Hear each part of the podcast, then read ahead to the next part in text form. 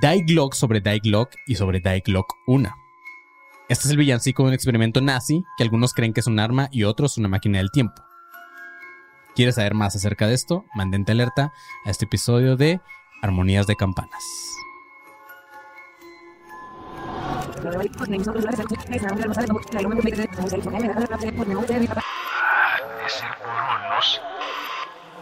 ADC. Déjà vu. Bienvenidos a un nuevo episodio más de Academia de Conspiraciones o de Armonías de Campanas. Este es otro de Shabu. Ah, espérame, espérame, espérame, me perdí, me perdí. Ay, ya estás como el conserje, güey. Ahí No. Lupe y yo no podemos escucharlo, pero vamos a escucharlo ya el día de la grabación, güey. Entonces, chavos, este, así es, güey. De Die Glock. Escogí este. los nazis lloran. Pues bueno, güey, yo soy Manny León, estoy con Rubén Sandoval, le pinche panzoné. Sup, bitches. Como en el episodio pasado, que ya escucharon que no sabemos si va a ser el episodio del jueves o del martes, no sé, güey. Es, es michi- Tenemos tiempos raros, güey.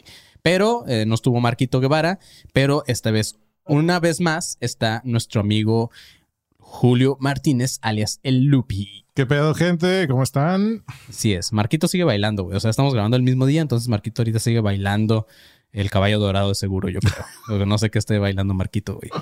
Eh, pero así es, chavos. Eh, escogí este tema, güey, como, bueno, es un déjà vu, pero escogí este tema porque sé que es un tema que a Lupi le mama. Justamente Lupi me decía, güey, hagan un episodio del Die Glock, güey. Entonces, sé que Lupi más o menos sabe el tema, entonces puede aportar chido en caso de que se me haya ido alguna pendejada, que lo más seguro es que sí, güey. ¿Ok? Panzón, yo, yo no sé si te acuerdas del Die Glock, pero que tú esa- ese día justamente estabas... Espérame, espérame. ¿Qué, güey? Was ist los Hündinnen? ¿Qué es eso, güey? What's up, bitches? A la verga, güey. Tú justamente ese día que grabamos el Die Glock, Panzón, que ya no existe arriba, pero que fue, que ahora es un déjà vu. Ese día estabas dormidísimo, ¿te acuerdas? En la Ciudad de México, güey. Con Isabel- con eh, Isabel fue Fernández. El segundo, ese todavía estaba como que. Todavía más o menos, ahí andabas. Ajá, porque fue el, el, seu- el, la- el Deja Vu, Deja Vu Ah, de sí, sí. Paul McCartney, donde ya estaba. ¿Dónde pediste Donde sí las diste, donde güey. estaba como los, como los de la WWE. Tap. Entró el, el le conserje. Que en paz descanse. bueno, que en paz descanse de academia, pero ahí sigue el perro. Pero bueno, chavos, este. Ok, vamos a empezar con este episodio del Die Glock. Hace ya más de 70 años se llevaba a cabo la caída del Tercer Reich después de la Segunda Guerra Mundial. Y a pesar de que varios historiadores han investigado de fondo todo este periodo, aún hay varios agujeros negros de información. Esto ha llevado a miles de teorías de conspiración de las cuales nos hace falta A todavía le gusta hablar. eso. ¿Qué, güey? El Los agujero negro. agujeros negros. Hay unos que sí, güey. Esto ha llevado a miles de teorías de conspiración de las cuales nos hace falta todavía hablar un chingo. Ya tenemos también por ahí un déjà vu que tenemos que grabar de Hitler, un déjà vu de todas estas madres. Pero... Ay, No falta- hemos, agrava- no, no hemos grabado. No hemos grabado el. ¿El de Vu Hitler? Ya no, de- güey. Pero tampoco el de Hitler y el esoterismo. Tampoco, güey. No nos sé. falta. Nos estaba- Está pendiente, si ahorita lo No, tenemos. mejor, no, mejor vamos a dejarlo para ese episodio. Ah, ok, güey. Y se te va a olvidar cuando llegue este episodio, güey. Pero bueno. No, probablemente no, porque se me hizo muy chistoso eso que hizo con la espada. Ah, verguísima, güey. Es cierto, es un muy buen tema, güey. Igual y mañana lo grabamos también. Pero bueno, todavía se falta un chingo hablar, así que vayan sabiendo que hay Academia de Conspiraciones para rato, perros, aunque al panzón no le guste eso. Uno de los temas que ha generado varias teorías fue el reclutamiento de científicos alemanes al terminar la guerra. La Unión Soviética y Estados Unidos fueron los países más beneficiados del conocimiento de estos científicos, los cuales habían estado trabajando en proyectos relacionados con cohetes, armas químicas y biológicas. De hecho, estos vatos habían llevado a cabo la producción de más grande de bombas o cohetes tipo V2, que son los que conocemos como misiles dirigidos. También hicieron varios experimentos médicos con humanos, pero eran experimentos bien locos, güey, como los que se supone que hacía el buen Mengele, que de hecho lo caracterizan muy bien en American Horror Story. ¿Por qué todos dicen Mengele? Pero así se le dice aquí, güey. Es como a Julio Verne y tú le dices Jules Burns. Así es, Mengele. Pinches pendejos. ¿Tú cómo le dices a Mengele? Ah, sí, Mengele. Pero así Pero es. es como se pronuncia. su- En inglés, pues sí, güey. ajá. No, pero también en, su ¿En su idioma? natal alemán, creo que es Que de hecho, en, sí. en- en- fíjate que en Alemania tienen nombres como Manuel, güey. Y tienen, hay un, el portero de la selección de, de Alemania se llama Manuel, güey. O sea, tienen nombres también como, como mexas, no sé por qué. Pero bueno, lo no me pronuncian espero. como Arnold. Ajá, güey. Creo que el manual ese que dices es con O, güey. He visto algunos así. No, el vato raros. escribe igualito yo, güey. ¿Sí? Que yo, güey, Simón. Pero bueno, la Ah, diferencia... ¿también es zurdo? La diferencia entre la Unión Soviética y Estados Unidos fue que los primeros, o sea, la Unión Soviética, trataron a los científicos como una especie de presos. Solo les sacaron información sobre sus trabajos en el régimen nazi y luego los regresaron a Alemania. En cambio, los gringos, güey, les dieron responsabilidades, los trataron con honores, sobre todo a los que estuvieron implicados en los programas de cohetes. A Estados Unidos les interesaba más que nada lo, todo lo relacionado con las armas, porque pues pinches Estados Unidos. De hecho, estos güeyes les dieron visa de residentes, les suspendieron todos los juicios que tenían y les, eh, les evitaron todas las sentencias que también ya tenían. Todos los documentos relativos al trabajo de estos científicos con el gobierno de Estados Unidos fueron declarados como ultra secretos. Originalmente a esta operación se le conocía como Overcast, pero hay una morra llamada Annie Jacobsen, una periodista que hizo una exhausta investigación de todo este pedo de los, de los refugiados, o los científicos refugiados, y escribió un libro de 600 páginas en donde narra todo el proceso de reclutamiento de estos científicos. Y esta morra fue la que le dio un nuevo nombre que se popularizó más que el Overcast. Y esta operación la llamó esta morra como Operación Paperclip. No vamos a ahondar todavía todo en esto porque más adelante vamos a hacer un episodio de el, ah, Operación Paperclip que también está chido. Exacto, porque de la nada desapareció. Abres Microsoft y ya no está. El, el, el Paperclip es, está bien verga. Ese, güey, ese loguito me mamaba, güey. no, tenía una animación, güey, que te daba ayuda. Ajá, sí, Te sí, daba- sí. se- Estaba Era- muy feliz, te saludaba, güey. Te saludaba, era como el Siri, pero saludándote, güey. Y eso, güey, te ayudaba un verguero, güey. O sea, era, era El Siri de los millen- millennials. Sí. güey, me caía mejor Clips, no sé cómo se llamaba, güey, Clipsito, güey, que Bill Gates. ¿Clippy? güey. ¿Clippy? ¿Será No Clippy? acuerdo. Clippy es una verga, güey. De hecho, sí. era- no, no recuerdo el nombre. Si no es Clippy, pues ya lo vamos a decir así aquí. Así, güey. Era como toallín, pero en versión clip. pero a grandes rasgos, Estados Unidos quería No saber. olvides traer un clip. no olvides traer un clip. Eh, a grandes rasgos, Estados Unidos quería saber todo acerca de las Wonderwaffen, güey. Que aunque suena comida, panzón, no es comida, güey. Significa armas maravillosas o armas milagrosas. A estas armas parecían de película, güey. Chéquense este pedo, güey. Las armas más locas. Técnicamente está mal dicho como lo dijo el Manny. ¿Cómo sería? Van der Wappens. Sí, Vanderwaffen. porque la Que no W es como existe güey. W allá. pero es Vanderwaffen. Ajá, es como las W son A como ver, ponlo, güey, escríbelo. Vanderwaffen. A ver cómo lo dice Google. Nuestra amiga asistente Google. McMuffin. McMuffin. Pero bueno, güey. Estaría un mamón que lo dijera así. "Vanderwaffen". Como pinche habla de esos perros. güey. Pero bueno, a estas armas eh, están bien locas, güey. Chéquense este pedo. Vamos a hablar un poquito de las armas de las Vanderwaffen, como dice el panzón. Wunderwaffen. Vanderwaffen. Suena muy difícil, güey. Vanderwaffen suena más verga. Vanderwaffen. Ok. Las armas, güey, hay unas que les llamaban las armas limpias. Llevaban ese nombre porque utilizaban energía del medio ambiente para funcionar. La primera era el cañón de viento. Esta madre lanzaba rayos al aire, tal cual como se escucha, y esta podría emitir un flujo constante de aire comprimido. Funcionaba con oxígeno e hidrógeno, que al unirse creaban una mezcla que se podía disparar, provocando más daño que una granada, güey. Otra arma fue el cañón sónico, que esta estaba formada por dos reflectores parabólicos conectados por varios tubos que formaban una especie de cámara de disparo. Esta funcionaba con una mezcla de oxígeno y de metano. Y, dis- y disparaban dos, ¿cómo se le llaman? Dos bolitas azules así que hacen. Sí, güey, era sónica, güey. Era como, ajá. Ah, ya me acordé, ya me acordé. Disparaban dos erizos azules que hacían. Como Sonic. ¿Como Sonic? Sonic. Ah, pendejo, güey. Y se le escuchaba la voz de Luisito Comunica, ¿no? Eso se ve. La, voz, es la voz de Sí, Sonic en sí, español. eso es. Ah, eso pitudo, sí lo salió pitudo, güey. Sí. A Leo se la puse en español y sí se escucha pitudo, güey.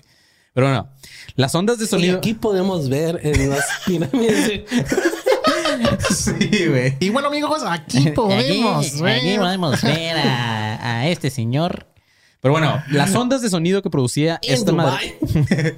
Las ondas de sonido que producía el arma sónica, que Panzón mamó con Sonic, eh, generaba una onda de choque que creaba un rayo sónico de una enorme amplitud, güey. La nota aguda de este cañón producía o superaba los mil milibares, güey. Que no sé cuánto sea eso, pero si son mil milibares, suena a muchos bares. Entonces, esta producía los mil milibares a 50 metros, güey. Supon- supongo que alguien que están escuchando va a decir, "Ah, están bien pendejos, no saben qué chingados son milibar y a ser un güey muy Y verga". Tendrías no sé qué la razón, güey. Así que escriben en los comentarios en lugar de cagar palo, pendejo. Sí, Sí, güey. Así es, güey. Suena a un arma que, que posiblemente vimos en una película como de Hulk o algo, con lo que usan para detenerlo, ¿no? Y así, Sí, güey. Es que, ajá, justamente por eso lo escribí que son armas como de película, güey. Sí. El milibar, eh, digo, a- aquí lo tengo como escrito, pero aún así me quedo con dudas. Es la medida de presión de la atmósfera, ¿ok? A- a esta distancia, o sea, a 50 metros, este rayo podía matar a cualquiera que fuera ex- expuesto a este rayo, güey. Bueno, que durara minuto y medio, o medio minuto, perdón, y no necesitaba estar en, en- en su camino. Bastaba con que estuviera cerca de esta persona, güey. A 250 metros. O sea, si estabas atrás de la persona mientras disparaba, te matabas. No, ¿no? o sea, si, si tú, tú estás enfrente del rayo, güey, a, a menos de 50 metros o a 50 metros, y no tenía que estarte pegando a ti el rayo, pero si estabas cerca del rayo, te mataba. Si, si, te, si te quedabas cerca del rayo por más de medio minuto. Ah, estás a 50 metros. sí. Ahora estoy a 51 metros. Era, era como usar el ki, ¿no? Como Ajá. usando el ki, güey, que no se ve. Era Tipo, güey. A 250 metros, esto todavía podía producir un dolor muy insoportable para quien estuviera cerca. Al final, esta arma se desechó porque era muy grande, pero los documentos afirman que se probó contra animales, güey. Pinches culeros de la verga. Otra era el arma vórtice. Sonic. Güey, Sonic no era un animal, era un alien, güey. Sonic. Ve y parte de la madre a ese, a ese zorro de dos colas. Tails. Ah, otra era una que llamaban el arma vórtice, que tenía como objetivo crear torbellinos que tumbaban aviones, güey. Lo que es, lo que hacía esta era hundirse en el suelo y después salía, güey, para, para disparar proyectiles de carbón pulverizado. Su poder era tal que podía romper alas y la estructura de los aviones de los aliados. Pero que no si pulverizas carbón se convierte en diamante. No es cierto, no, no sé. Pero se supone que así es como se hacen los diamantes, ¿no? La neta, no, No quiero, no quiero decir algo que luego la gente mame con que estamos bien pendejos. güey. Ya, ya ¿Qué tiene, somos demasiado pendejos. Acepta la pendejez. Un, un es bonito, es bonito ser pendejo, güey. güey. Güey, si eres inteligente, eres aburrido y ñoño, güey. Es mejor ser pendejo, güey. Hay pendejos inteligentes, güey. Sí, güey, está más chido, güey. Pasó es un pendejo inteligente, güey. ¿De Gordo, ¿Dónde vergas, güey? Gordo sí, pendejo sí, inteligente, ¿dónde vergas? Pero bueno, el alcance de esta arma, güey, del arma vórtice, era de 150 metros, pero nunca se llegó a utilizar en la guerra, güey. O sea, si un avión llegaba a los 150 metros, tú le disparabas y mamaba el avión. También estaba el cañón solar, güey. No servía si estaba nublado. Me imagino esa ma- Me imagino la última, como dijiste, como, como lo dijiste, parecía como resoltera, güey. Ajá, Como sí, que sí. De la tierra. Simón, haz de cuenta que antes de disparar se metía, güey, y después salía así, güey. Este, el cañón solar, eh, esta madre utilizaba tal cual la energía del sol, güey, para lanzar un rayo de calor hacia los aviones, haciendo que estos se incendiaran. Es como el cañón solar del, de Venusaur y de todos los Pokémon de planta. ándale, de hecho sí. El de, ¿cómo se llama el Pokémon que, que lanzaba una madre así también, parecida? El, bo- el Hay muchos, güey. No, pero había uno que también lanzaba como una madre con el, con la energía solar, ¿no? Blastoise. Bulbasaur. Pues es Ah. ese Solar Beam de ¿Sí? Venusaur, Bla- eh, Bulbasaur. Ah, sí, cierto, güey. muchos- Porque era el que estaba en el, en el game, en el Ajá. pinche. en- ajá, cuando jugabas en Game Boy, esa madre. Sí, es cierto. Y muchos Pokémon planta lo pueden usar. Sí, man. Y también, o sea, en el primer turno están agarrando la energía del sol y para el siguiente turno es cuando disparan el- el, Solar Beam. Esa referencia sí las entiendo, pues, porque no, no veía tanto Pokémon, pero sí jugaba mucho Pokémon. ¿Qué no tienes el, el de Ar- Arceus o no sé cuál? Lo tenía Switch? porque ya no tengo el Switch. Ah. Pero sí, man. Pero bueno, güey. Este. Ajá. Por último, dentro de estas armas limpias estaba la bomba endotérmica, güey. Para mí esta es la más verga, güey. Chequen, esta madre era lanzada por los aviones y al detonar creaba una zona de intenso frío que congelaba de forma temporal cualquier forma de vida en un radio de un kilómetro, güey. O sea, te aventaban una pinche bomba de hielo a la verga y, congelaba, congelaba. un kilómetro a su alrededor, güey. A todos se quedaban así a la verga, todos congelados, güey. Pero no solo, no solo eran armas limpias, y también había otros avances tecnológicos de los que se sabe muy poco, güey. Pero uno de los que logró filtrarse para muchos eh, no es más que una leyenda, pero para otros también es un arma que era llamada la Die Glock, o en español, la campana. Este era un artefacto que tal cual, pues como su nombre lo dice, güey, tiene una forma de campana, nada más que tenía un símbolo nazi. Algunos hasta creen que es una máquina del tiempo y más cuando se conoció que en un principio era llamada Kronos y Lanterntrager, que no sé cómo se pronuncia en, en alemán, pero es Lanterntrager. donde Cronos es tiempo y Lantentrager es portador de luz. En muchos documentos que se han encontrado de esta máquina también la llamaban como la El traga puer- linternas. Tragalinternas. También la- la- eh, en varios documentos le llamaban la puerta del tiempo, güey. Por eso muchos creían que era una máquina del tiempo. Esta campana persiste en los círculos conspirativos y en los fanáticos del fenómeno ovni al mismo tiempo. Hay un historiador militar llamado Mark Felton que ha hablado en varias ocasiones sobre esta campana. Según este vato, este dispositivo supuestamente fue desarrollado por la organización paramilitar de las SS de Ad- Adolf Hitler. Los primeros rumores sobre esta, sobre esta cosa, eh, o esta campana, aparecieron por primera vez en forma de ciencia ficción nazi en un libro de 1960 llamado Morning of the Magicians, o La Mañana de los Magos. También aparecía en el libro de Igor Witowski en el año 2000 llamado Prada o Vanderbuffet, como dice el panzón. O, subtitulado en español, era la verdad sobre el arma maravillosa. Según este vato, dice que solamente se le permitió transcribir los documentos, pero no se le permitió hacer copia de estos. Y poco tiempo después, en uno de los libros más famosos del tema, llamado The Hunt of Zero Point, de Nick Cook, donde lo describe como un artilugio brillante y giratorio, que posiblemente tenía algún tipo de efecto gravitatorio, o que incluso podría haber sido una máquina del tiempo que formaba parte de un programa de las SS. Me mama de zona de las SS. Es, ¿no? Sí, pues, Suena como cacas, cacas, suena ¿no? como que las cacas, güey, de los alemanes, güey. La campana fue descrita como un aparato hecho de metal duro y pesado con un diámetro aproximado de 2.7 metros y una altura de 3.7 o 4.6 metros. O sea, sí está muy grande. Tenía una forma similar a la de una gran campana. Según Witowski, este aparato tenía dos cilindros contrarrotatorios que eran llenados con una sustancia parecida al mercurio de color violeta. Este líquido, lí- líquido, este líquido metálico Ok, puertorriqueño. este líquido. Este líquido metálico tenía el nombre clave de Xerum 525 y era almacenado en un termo alto y delgado con un metro encapsulado en plomo. La neta no entendí ni vergas, pero suena a que era un material que nas- algunos pueden manejar. Witowski dice que cuando la campana estaba activada tenía un radio de acción de 150 a 200 metros dentro de su radio de acción. O sea, todos los que estuvieran cerca, 100, 200 metros, pues esta madre me imagino que pinche ventarrón y todo ese pedo, ¿no?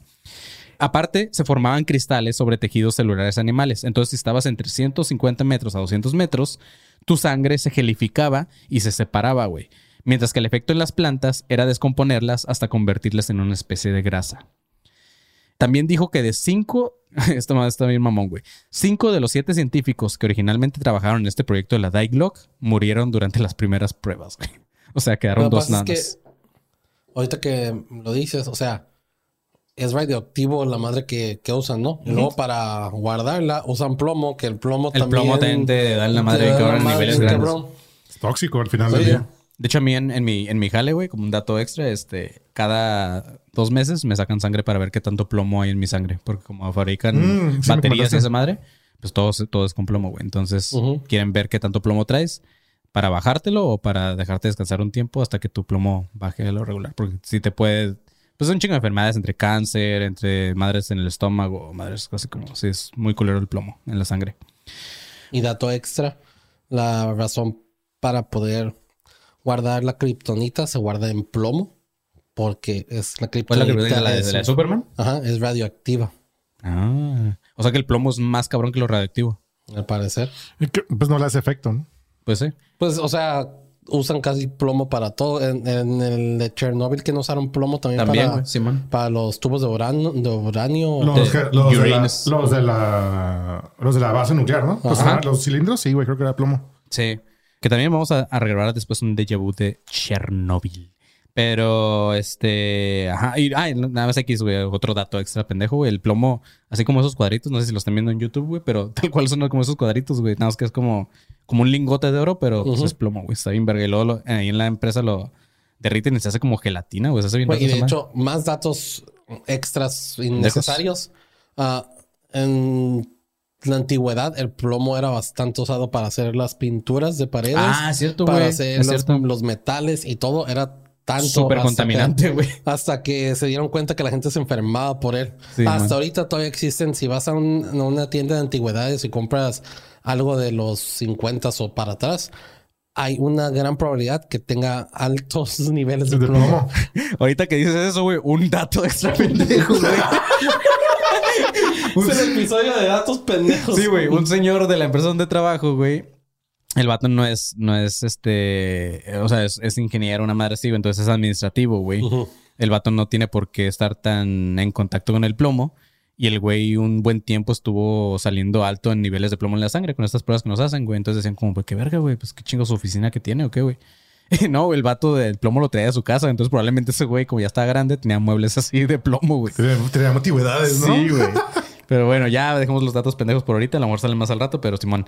Basándose en indicios externos, este vato afirmaba que las ruinas de una estructura de concreto apodada de Henge, en cercanías de la mina Wenceslao, pudo haber sido plataforma de pruebas para un experimento sobre propulsión antigra- antigravitatoria, generada justamente con la campana.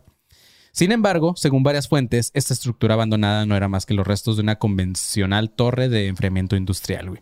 Pero sí, o sea, se cree, se cree que la campana en realidad, de hecho muchos la mencionan, por eso hay aficionados del fenómeno ovni, güey, porque muchos dicen que Hitler quiso tal cual crear como una nave, como un platillo volador, güey. De hecho, Eso. a- a- hay, hay, hay todavía eh, a- teorías donde menciona, se menciona que la campana podía volar como tal, güey.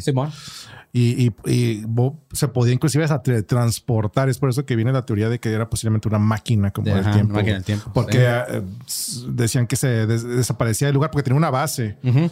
Entonces, este también que adentro te podía, que podía transportar gente, que podía generar este hoyos, eh, agujeros negros. Entonces, sí, era una, era toda una joyita. Pues, a- ajá, digo, al final se supone que sí existió, güey, y sí hay documentos de todo este pedo, entonces, pero el pedo es que nadie sabe qué era, güey. Entonces estaría bien verga saber qué era esa mierda, güey. De hecho, es lo más cabrón de todo, güey. Que esta madre, o sea, la, la Die Glock, sí, sí existió. No es algo que ajá. no, que, que es un mito o algo así de que tal vez no. Sí, no, existió hay, esa hay madre. documentos, hay, hay como los planos y esas madres. Pero bueno, en un libro llamado... Imagínate que lo que era era un adorno navideño. güey. a Hitler le mamaban las campanas, ¿no, güey? Y cada, cada Navidad sonaba... Peng, peng. Pero no, en. Y es que hay gente- Uy, pero, pero, o sea, pero, pero a este vato. ¿Por qué? Porque ese güey le mamaba todo el pueblo de los judíos, güey. Entonces, ese güey festejaba Navidad pitudo, güey. Pero fíjate que, que verga hubiera Los estado que. judíos no festejan Navidad. No, por eso, güey, pues era al revés, porque este güey, ajá, está. Pero fíjate que pensándolo así, güey, hubiera estado bien verga que Hitler fuera tan fan de las campanas, güey, que dijo, ok, yo quiero una campana que suene a tal hora, güey, en Navidad o así como las de la misa, güey, pero no la quiero en un puto edificio, güey, quiero que esté volando, güey. o sea, que, que vuele sobre Alemania y de repente, ¡pim! Y güey con una. Con un...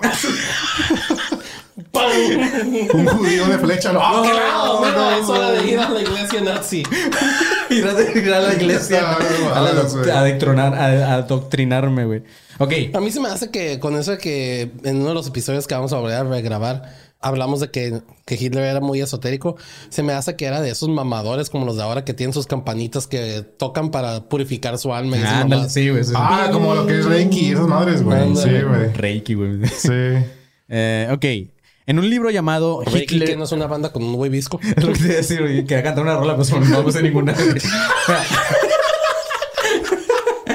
Ay, ¿cuál era la? bueno, yo- ah, la de Noviembre sin ti. Noviembre sin ti. Sí, güey. Pero bueno, en un libro llamado Hitler Suppressed eh, and Still Secret Weapon, Science and Technology, pinche nombre Muy larguísimo. complicado, eh. Escrito en el 2007 por Ernie Stevens, dice que la sustancia de color violeta descrita por Witowski no era más que mercurio rojo.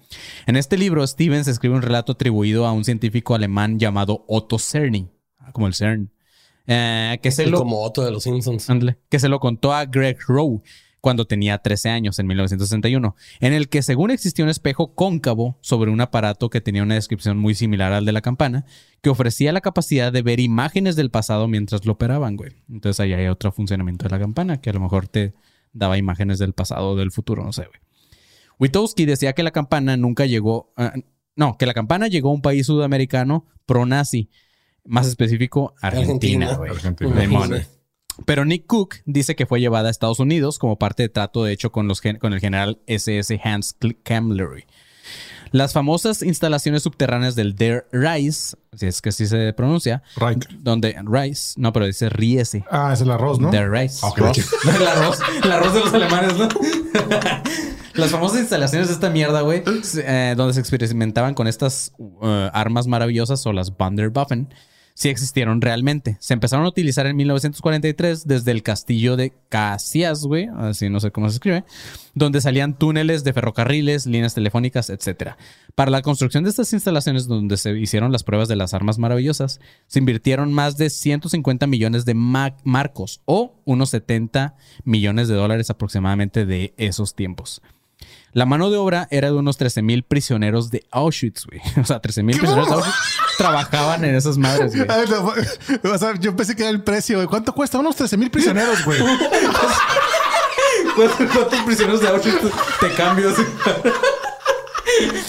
tú. Eh, güey, o sea, fuera de mamada, a lo mejor. Estos- estoy a medias.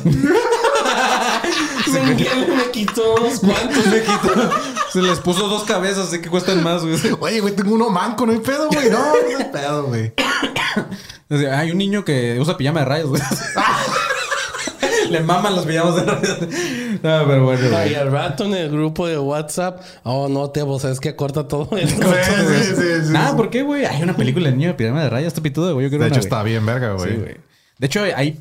Eh, La lista de Schindler. la lista de Schindler está verguísima, güey. Eh, la película que hace llorar a todo el mundo, la de. ¿Cómo se llama la del pijama? La del pijama ¿Cuál, se llama así. Así se llama ¿cuál, el niño de la pijama sí, de sí, rayas. sí, eh, sí, sí. la de Lisa Schindler y la del, la del niño que está con su papá, que no es la del niño de pijama de Ah, rayas. la de. Ah, fuck, fuck. La fuck, de fuck, Beautiful, no. ¿no? La de Roberto Bellini. Algo de, Ah, la de- Beautiful o Bonito o no sé qué. Ah, La, de- vida, vela. Ah, La vida es bella. No es la del La de niño no que sé se qué va y- principesa. No es la del niño que se va y lo matan y... O no, esa es la del... La lista de Es Schindler. la de ¿no? la- no es la del niño de pijama. No sé, güey. Ah, no, sí, sí, es el niño de la pijama, güey. Sí. Porque se ponía Otra la, que la ropa de los está presos. buena, pero pues es una, es una comedia satírica. Es Jojo Rabbit. Ándale, Jojo Rabbit que quiere ser como que su ídolo es Hitler. Sí, Está pituda, de hecho. La acabo de ver hace poco. Pero bueno, güey. Si existieron estas madres, como les dije, hubo más o menos 13.000 prisioneros de Auschwitz trabajando en estas madres. Estas instalaciones se quedaron en obra negra porque las tropas enemigas ya estaban muy cerca, güey. Witowski explicaba que el principal objetivo de la campana era generar una propulsión antigravitatoria. Por esa razón, la encontraron sujeta al, sue- al suelo, güey, la campana, con grandes cadenas, güey, porque al parecer esa madre se podía ir volando en cualquier momento. Así Algún- como el globito ese, ¿no? Si no te veían con la cadena. Es lo que te digo, güey. Esa madre volaba, güey. Sí, Simón. Algunos otros investigadores y escritos y escritores famosos sobre este tema. Hitler llegaba y no la veía, ¿no? Vergas, ya me la volaron. este, como globos a la verga. Me imaginé a Jaime Maussan viendo esas mierdas, güey. Hitler bien feliz con su campana y se le va. Ah. Ay, güey. Ok, güey. Algunos otros investigadores y escritores famosos de este tema, como son Jan Van Helsing y Vladimir Terziaski, que no sé quién vergas, pero sus nombres me mamaron. Estos vatos Van mezclaban. Helsing, que no sé que cazaba vampiros. No, Jan es Van Helsing. Ah, sí es cierto, No, güey. pero no es ese Van Pero no, Helsing. porque es Jan Van Helsing. El otro era. No sé, pero no era Jan. Nomás Van Helsing, güey. Ajá. Pero bueno, estos vatos mezclaban la realidad y la ficción en sus escritos para atraer más lectores. Como todos los conspiranoicos. Exacto, como nosotros, güey. Incluyendo el diseño arma- armamentístico, la afición nazi por el, eso- el esoterismo, justamente, del que ya también vamos a hablar, y las sociedades secretas como la Thule, que sí, no sé cómo se, pronuncia, güey, pero es T-H-U-L-E. Y, Thule. Ajá, y la moda que empezaban a surgir en esos años, que eran los años 50, por los fenómenos ovnis, güey. Entonces, estos güeyes empezaron a usar todos desmadres en sus libros para atraer más leyentes. Incluso le atribuyeron al Tercer Reich la invención de una especie de platillo volador, que es lo que les mencionaba hace rato, que usaban los alemanes durante la guerra. Tal vez eran los famosos Foo Fighters, no sé si te acuerdas, este, pero eso se supone que eran pues UFOs, eran al final, pero muchos decían que era un arma nazi, güey, que no se sabe tampoco. Rip Taylor Hawkins. Supuestamente la campana nazi fue ubicada. Rip. Eh, fue. sí, no, pues sí, Rip, güey, pero me Sí, güey. Ok. Supuestamente la campana nazi fue ubicada por primera vez. También Rip, el de Dance Gavin Dance, güey. Que no Ah, tiene nada que ver, ¿Qué pero pues sí, Rip, güey. También, güey. También Rip. Sí. Pues estamos hablando de los Foo Fighters, güey. Sí, Sí, no te pases de ver. No compares. Esa vez sí. o sea, o sea, no, no. Ok, güey. Supuestamente la campana nazi fue ubicada por primera vez en un sótano debajo del Hospital de Caridad en Berlín. Es por eso que en algunas lecturas lo mencionan como el proyecto Alash Charité o Caridad, no sé, Alash. Banda, no sabemos alemán, entonces sorry. Sí, güey, sí, estoy bien pendejo. La neta estoy pronunciándolo, no sé si en inglés o no sé, o en español o en. pinche- Todo menos alemán. en peruano, güey. Pero ok, secretamente fue movida y en 1943 la volvieron a encontrar en un laboratorio subterráneo debajo de Gandau, en un campo de aviación a las afueras de Breslau. Este, hoy en día se le conoce como la ciudad de Rocklau. ¿ok? Después, en noviembre de 1944, fue trasladada al castillo Furstenstein. Furstenstein, Simón. Bueno, fue trasladado a un castillo en 1944. Y en diciembre de ese mismo año, güey, supuestamente se llevó a la mina Wenceslao, que es la que me les mencionaba hace rato, donde se hicieron pruebas de la antigravedad y esa madre. Esta mina fue abandonada antes de la guerra.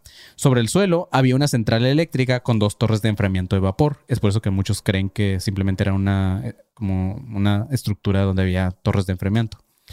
A estas estructuras se les nombró como The Henge, por su parecido con las, a, a las estructuras de The Stonehenge, que ya también hemos hablado, creo que de eso en algún episodio, me suena. Pero si no, ajá. Son las estructuras famosas de. Sí, las, las que son como unas tablas, sí, ¿no? Irlanda, pero no sé si Irlanda, güey. ¿Sí es Irlanda? No recuerdo. Sí, sí sé, sí sé que son unas estructuras, güey, pero no, no sé dónde También, están. que están así como, Ujú. como puestas Que unas parecen como, ajá, como, por- como portales.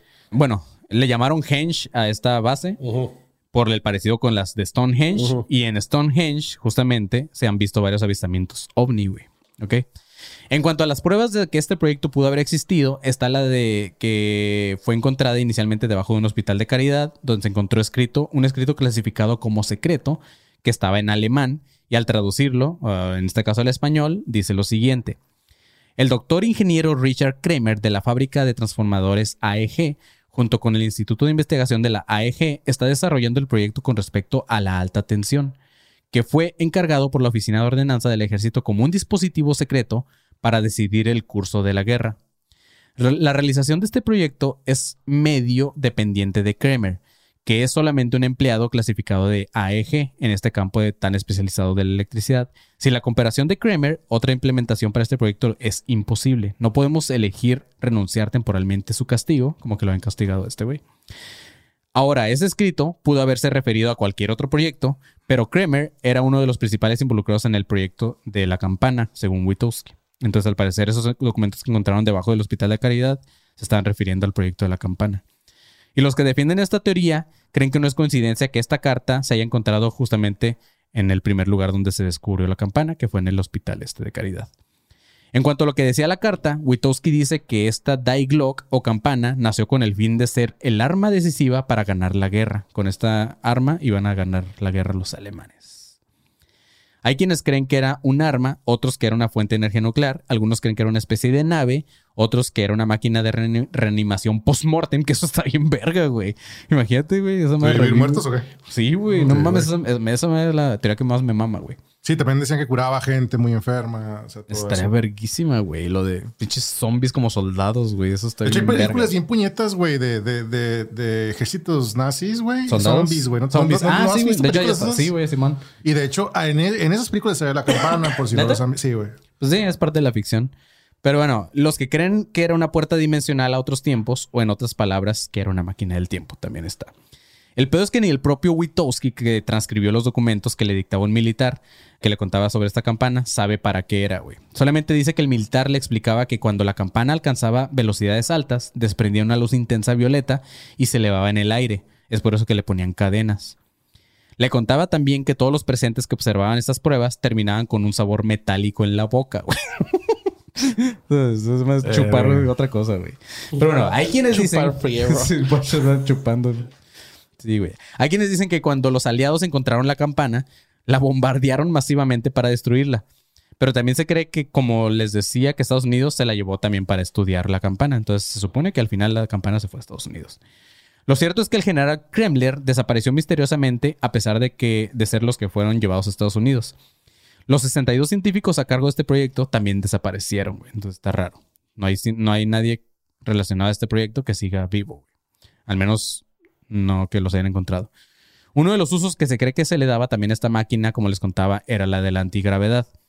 Algo que hace que los conspiranoicos se exciten con este tema, güey, es que tiempo después Estados Unidos experimentaba con aviones que usaban una especie de antigravedad. Uno de ellos era el SR-71 o llamado Blackbird. Lo pueden buscar y también ajá, es como-. Y otro proyecto que, del que ya también no se supo era un avión que parecía una pirámide acostada, o sea, era un triángulo así bien verga. Se llamaba Aurora TR-3B.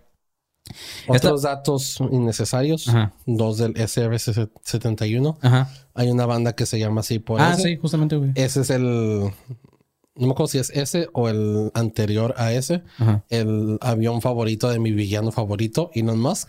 Y dos, el SR-71 es la forma de, de ese avión. Es la referencia que usaron para hacer el avión de los X-Men. Ah, no mames, neta. En los cómics y todo lo que ves en los cómics. también la funciona serie- con gravedad, ¿no? Es que son muy la iguales, serie, de noso- la serie que nos tocó ver en los 90 y las películas está basado en ese Y también funciona así con antigravedad, ¿no? La de los X-Men. No me acuerdo, Con, propulsores, güey. Ajá, sí. Simón.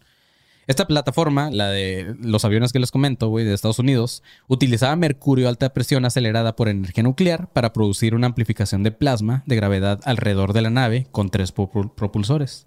Era capaz de alcanzar velocidades de Mach sub 9, que no sé cuánto es, pero supongo que es muy, muy verga, y llegar a altitudes superiores a 36.576 metros a la verga, güey. No mames, además ya vola en el espacio. Es espacio ya, tipo órbita. Sí, güey. En fin, era un sistema que funcionaba muy parecido a los que explicaba Witowski en su momento.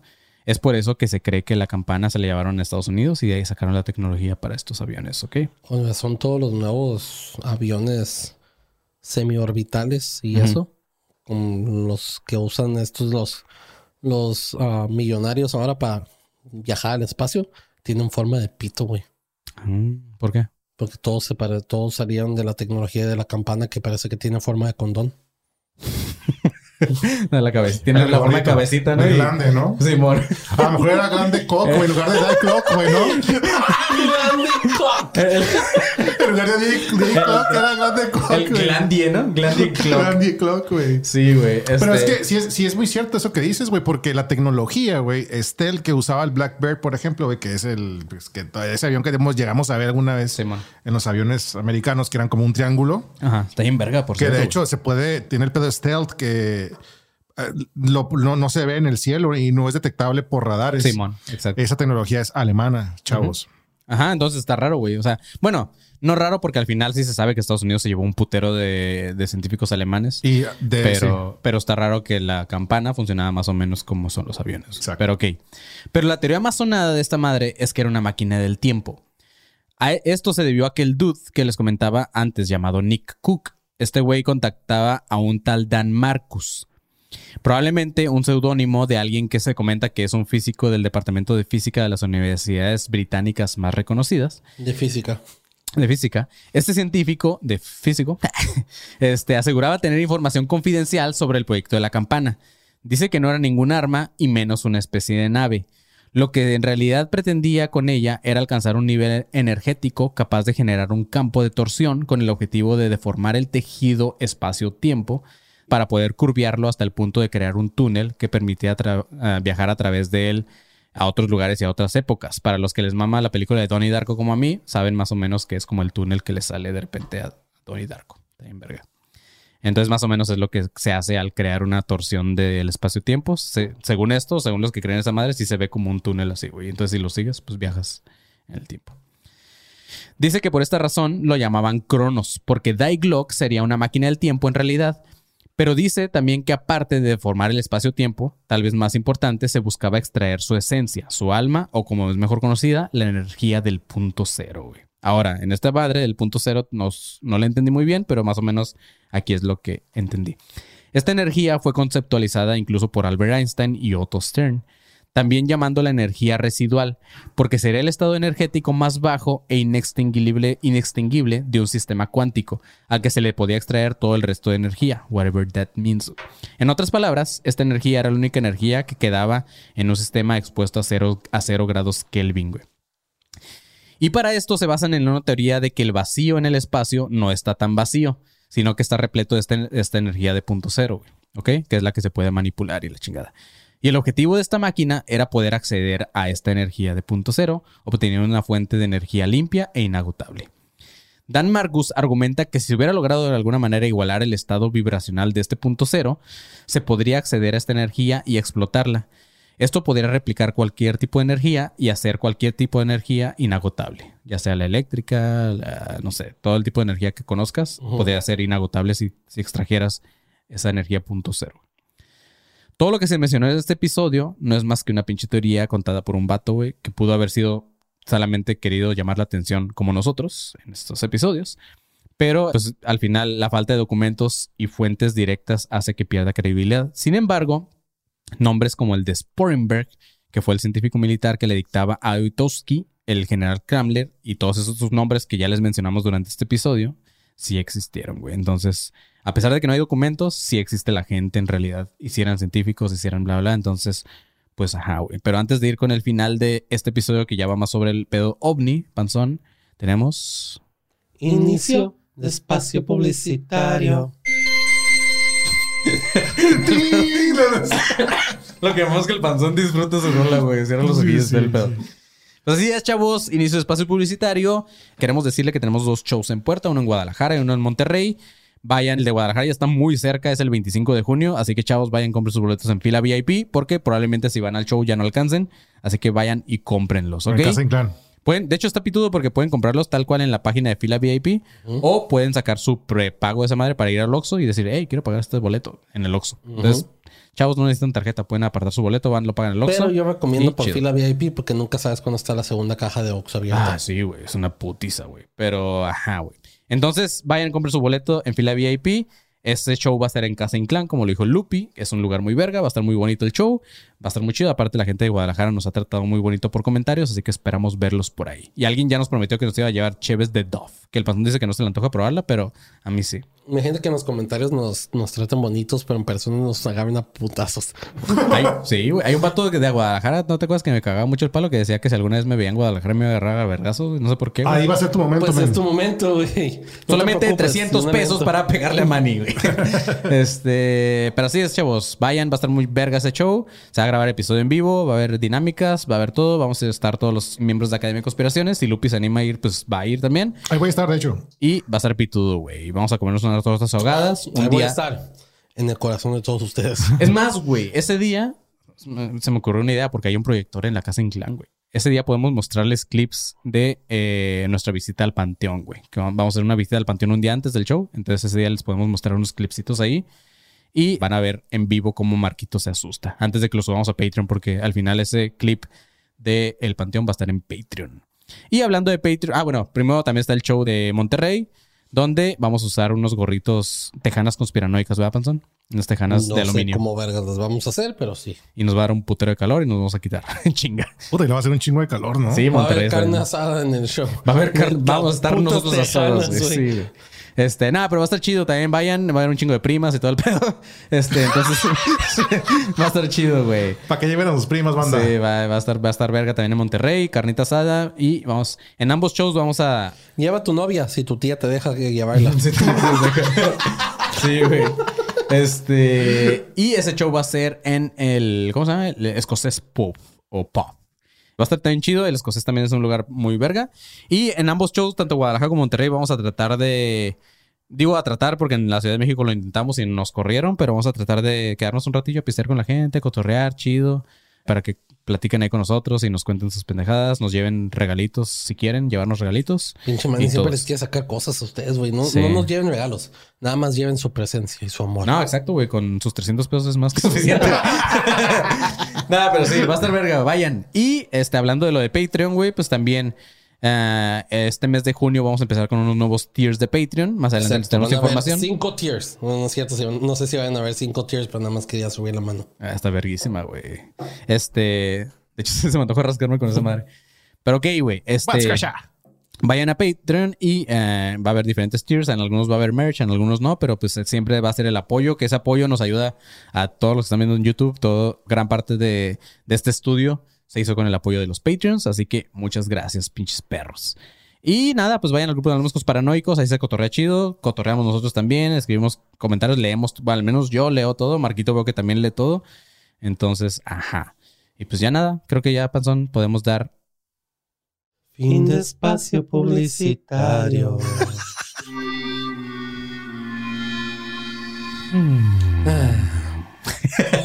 Yo le estoy tratando de atinar a cuánto es el. Pero así es, güey. Ok, chavos, ya vamos a terminar este episodio, ¿ok? Este. Ok, solamente para terminar de complementar lo que ya hemos hablado en este episodio, en varios foros de internet se sugería la relación entre el Die Glock y un supuesto incidente ovni ocurrido el 9 de diciembre de 1965 en el bosque de Pensilvania llamado Kecksburg. Varias personas lograron ver la iluminación de un objeto en el bosque que luego se elevaba a los cielos, estuvo moviéndose en diferentes direcciones hasta que se estrelló en medio del bosque. Este incidente provocó la inmediata movilización de militares estadounidenses que pudieron recuperar lo que se colisionó ahí en el bosque, güey. O sea, en chinga, güey, los militares fueron y recogieron lo que se estrelló. Primero dijeron que fue un meteorito y 40 años después, o sea, ya en los 2000, se retractaron alegando que realmente se trataba de un satélite ruso. O sea, que de un meteorito un satélite ruso. Varios testigos dicen haber visto una luz violeta, tal cual como la que se describía antes en este episodio, güey, que, que provocaba la campana, güey. Muchos que vieron esa madre en el bosque dijeron que salió una luz violeta. Pero la coincidencia más cabrona fue la forma del supuesto ovni de Kecksburg.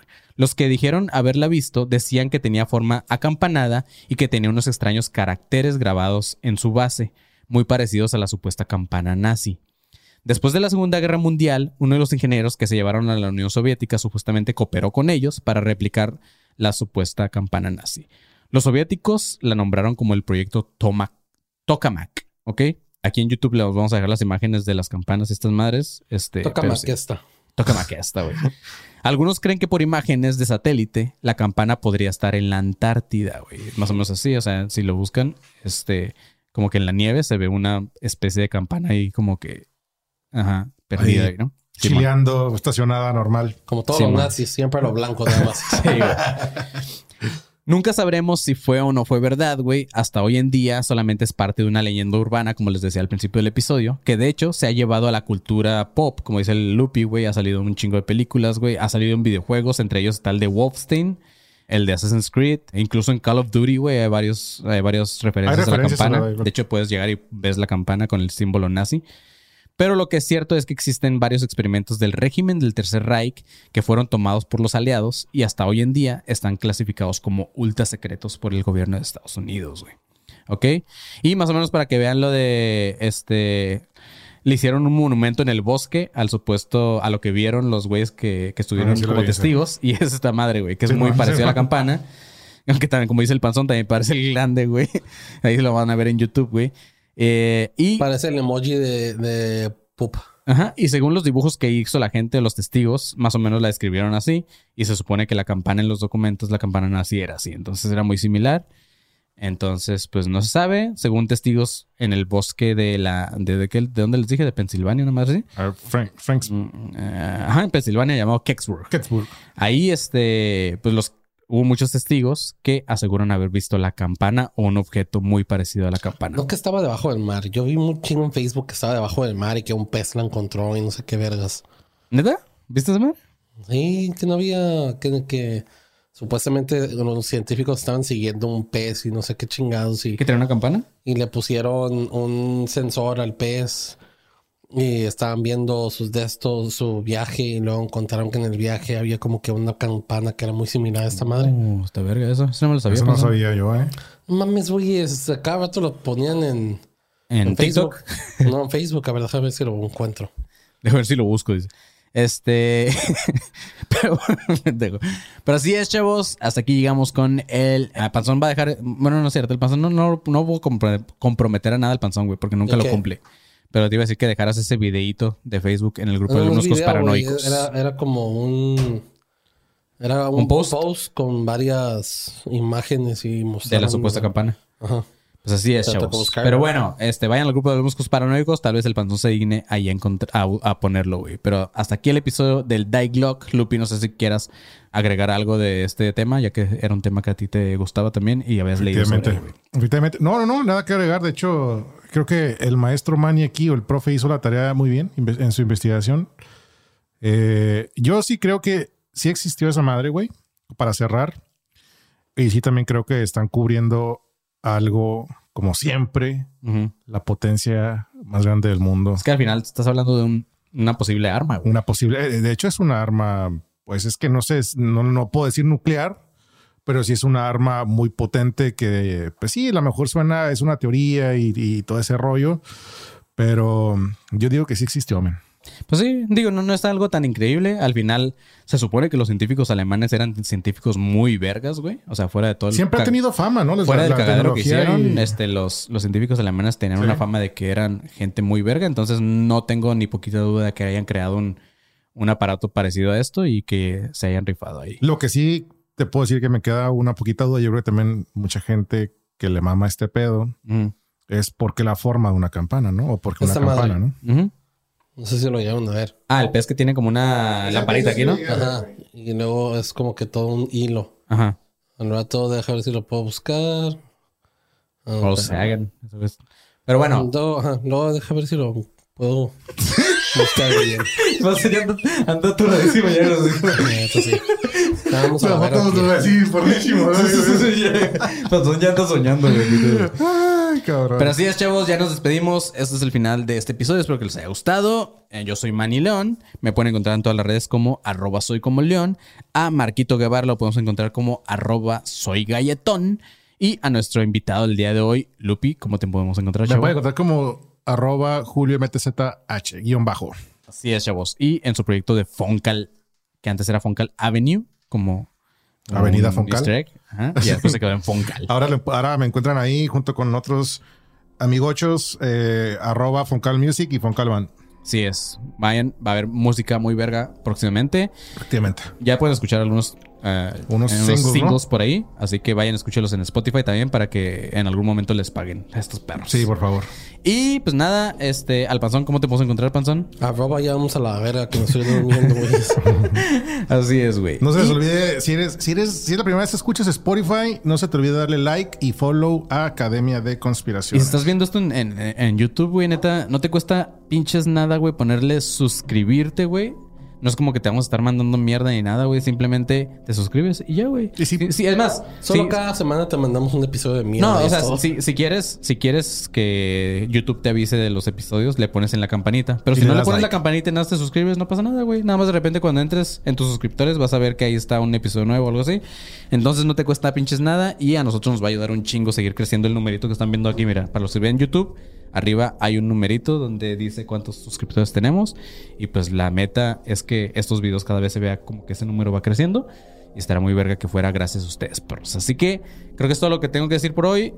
Eh, esto es Academia de Conspiraciones. Búsquenos en todas las redes como Academia de Conspiraciones o arroba ADC Podcast Oficial. Y ya me cansé de hablar, pero manténganse alerta, pinches perros Adiós. asquerosos. Eh, te falta lo de pasón, ya nos has dicho lo de hidrátense, güey. Sí, lo dije en el ¿Sí? episodio pasado. Hidrátense, perros. Ahí están, ya, ya. ¿Qué, qué quieren de mí? ¡Vámonos!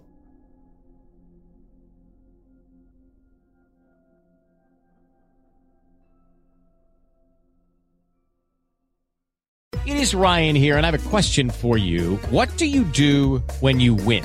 Like, are you a fist pumper? A woohooer, a hand clapper, a high fiver. I kind of like the high five, but if you want to hone in on those winning moves, check out Chumba Casino. At chumbacasino.com, choose from hundreds of social casino style games for your chance to redeem serious cash prizes. There are new game releases weekly, plus free daily bonuses. So don't wait. Start having the most fun ever at chumbacasino.com. No purchase necessary. Group. Void were prohibited by law. See terms and conditions. 18 plus.